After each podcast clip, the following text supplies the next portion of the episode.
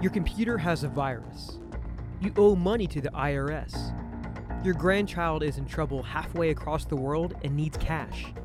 Nearly everyone has gotten a scam call like this, and we keep getting them because they work.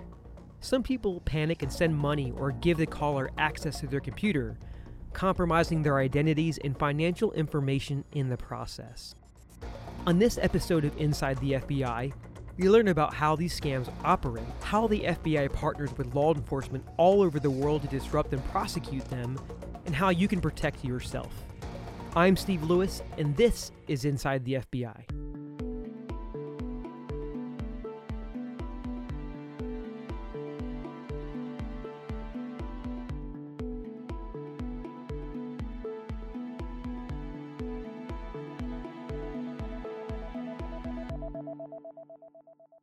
Your call is very important to us. Please stay on the line and you'll be transferred to the next available agent.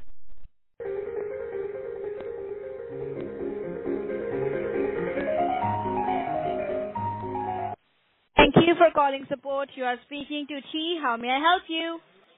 Yeah, I got a, a screen uh, showing this number.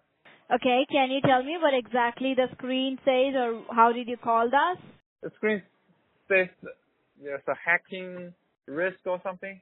Okay, and when did you get this alert on the computer? Half hour ago. This seems like any other customer service call, right? Someone has a technical problem, so they call tech support to get it fixed. But that's not all what's happening here.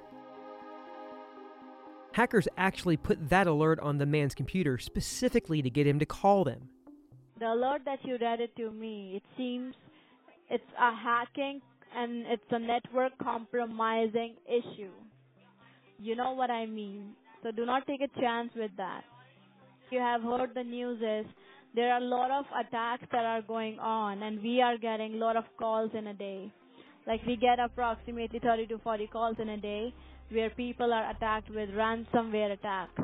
That happened recently. You may have heard about that. Yeah? So these things are really growing. So I just want Yeah. you not to take Okay. any chances and Let do me- not be uh, skeptical me- about it. Yeah, let me think about it and I'll give you a call back.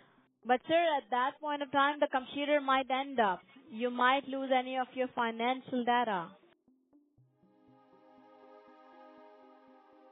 But sir, till the time you will think the computer might not work. Yeah, the yeah. network might be damaged. Your banking, okay. Oh. emailing, Facebook, anything can Right. damage. That's what I'm saying. I under- I understand you. So let me think about it. I'll call you back. I appreciate it. Thank you. Okay. Bye. What you just heard is a recording of an actual scam call that the FBI got as part of an investigation. The saleswoman, operating from a fraudulent call center in India, tries to convince this unsuspecting man that his computer has a virus. She would have taken the money from him to fix the non existing problem, or worse, hack his computer, potentially drain his bank account. Luckily, despite the hard sell, the man thought better of it and hung up. Unfortunately, many people in this situation don't realize they're being scammed until it's too late. Imagine how the recipient of that call must have felt scared and confused. He was probably interrupted from his daily routine and told he had to take immediate action or face dire consequences. This happens all the time. An unsuspecting victim gets a call that seems legitimate. They panic and wire cash, or send the caller a gift card or even cryptocurrency. By the time they realize they've been fooled, their money's traveled halfway across the world. Law enforcement often can't get it back. As Rachel Yurgovich, who works at the FBI's Internet Crime Complaint Center, explains about these scams. The call centers have it down now to where they can convey this urgency. You know, your account has been hacked, your personal information has been hacked. If you don't do something now, all your money is going to be gone. They're great at scaring people into thinking that they have to do something now. The Internet Crime Complaint Center, known as IC3, tracks internet enabled scams, and the statistics they've collected are shocking.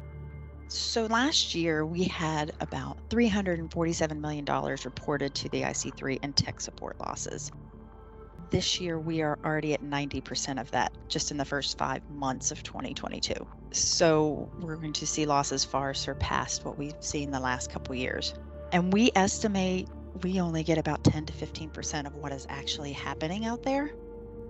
Now, I do attribute some of this increase, I think, to the word getting out. People are becoming more aware, they're reporting it more. However, we do know that we're just getting a small sliver of what's actually happening. And these scams have evolved over time. When the FBI first started seeing these scams about 10 years ago, victims would send cash or checks in the mail. Payment methods now have evolved also, not just checks and cash through the mail. They're using wire transfers, ACH transfers, prepaid cards, cryptocurrency, any method of payment now that you can come up with, they're using it. These new payment methods have presented new challenges for law enforcement trying to find and stop these scammers. But we are using partnerships, including with law enforcement all over the world, and other investigative approaches to stop these criminals. While public awareness and education are key, the scammers can't take your money if you hang up on them. The FBI and our partners are working diligently to investigate and break up these groups of criminals. You may have heard the term follow the money, and that's exactly what we do in these cases, even as it often takes elaborate journeys to keep it out of the reach of U.S. law enforcement. Nearly all groups that commit this type of crime also engage in money laundering. Money laundering simply means moving money around to make it appear legitimate or clean. This often helps move ill gotten money out of the reach of law enforcement. To do this, criminals use elaborate networks of money mules, people who illegally transfer money from one bank account to another. Most of the scams, particularly the ones that target our elderly citizens, involve the extensive usage of what we call money mules. And money mules is just another way of saying money laundering facilitators. And these folks can either be victims of a different type of scam or folks who are willing and complicit in, you know, assisting with money movement.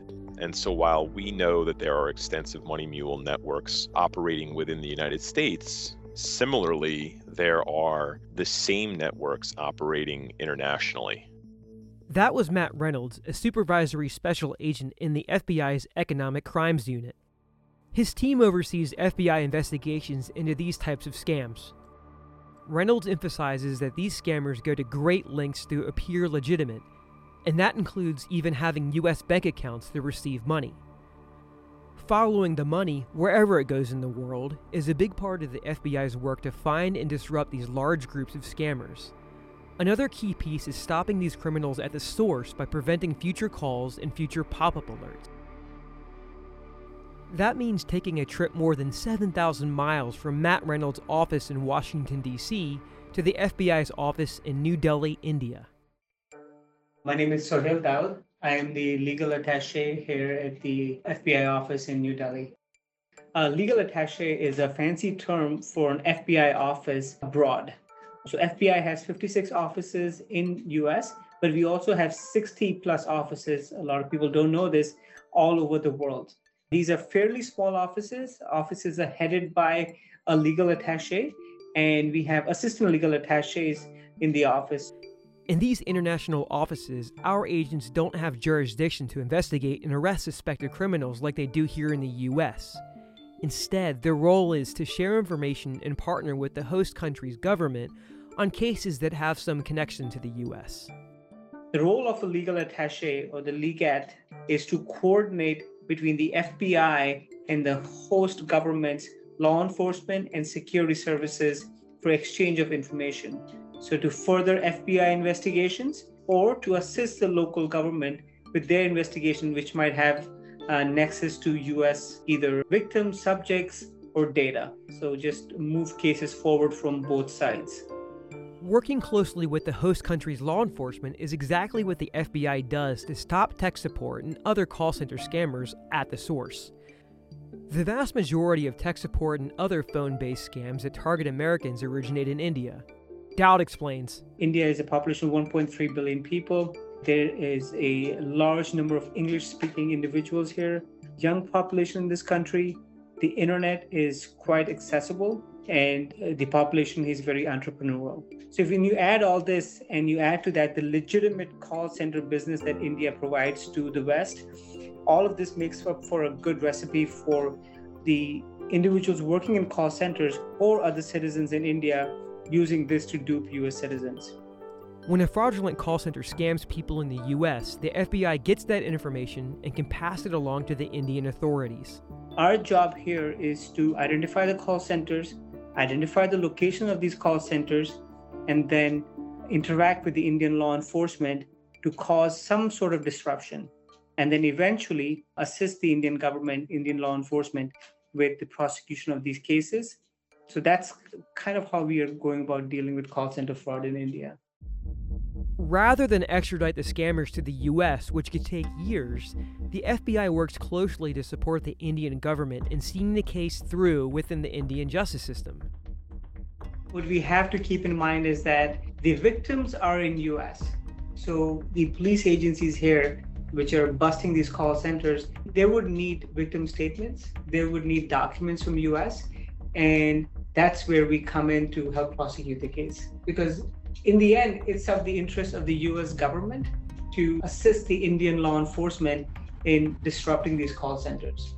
This partnership between the FBI and the Indian authorities has paid off in terms of disrupting and prosecuting those who run fraudulent call centers. In 2018, Microsoft agreed to partner with law enforcement in taking down a call center that pretended to be Microsoft in order to scam unsuspecting victims. On one night, we took down 16 call centers. So that was an example of FBI working with our local law enforcement partners and a private company to form a team. And Microsoft was able to provide experts to the local law enforcement to actually go through the evidence, point out where the evidence is, and really just triaging the terabytes of data that was collected. Additionally, the Indian authorities recently asked for help from the FBI in locating a fraudulent call center operator who fled after posting bail. The Legat New Delhi team gathered intelligence and passed this along to the police, who found the suspect. Assistant Legal Attaché Lovejeet Curran continues the story. They invited us down to their police station where I personally interviewed the subject and found out kind of how he operated the call center, what his role was, the different roles within the call center. This is just intimate knowledge that we didn't have, we don't regularly receive because they're always changing their methodology. They're trying to stay one step ahead of law enforcement, so they're constantly changing. That's why intelligence gathering, not just arresting and prosecuting subjects, is crucial in stopping these scammers. They are constantly evolving. The FBI has to do the same and that's exactly what Daud and his team in the New Delhi office are doing. So we have to stay ahead of it and we have to educate everyone regarding when you get a phone call regarding tech support or someone impersonating a government employee you have to be very careful in how you deal with it and before you give out any sort of financial information or you give anyone any money you need to verify and be vigilant So now that you've learned a bit about these scams and how we're combating them, how can you protect yourself and your family from them? Most importantly, know that legitimate companies will never call you and offer tech support out of the blue. If you get a call like this, hang up.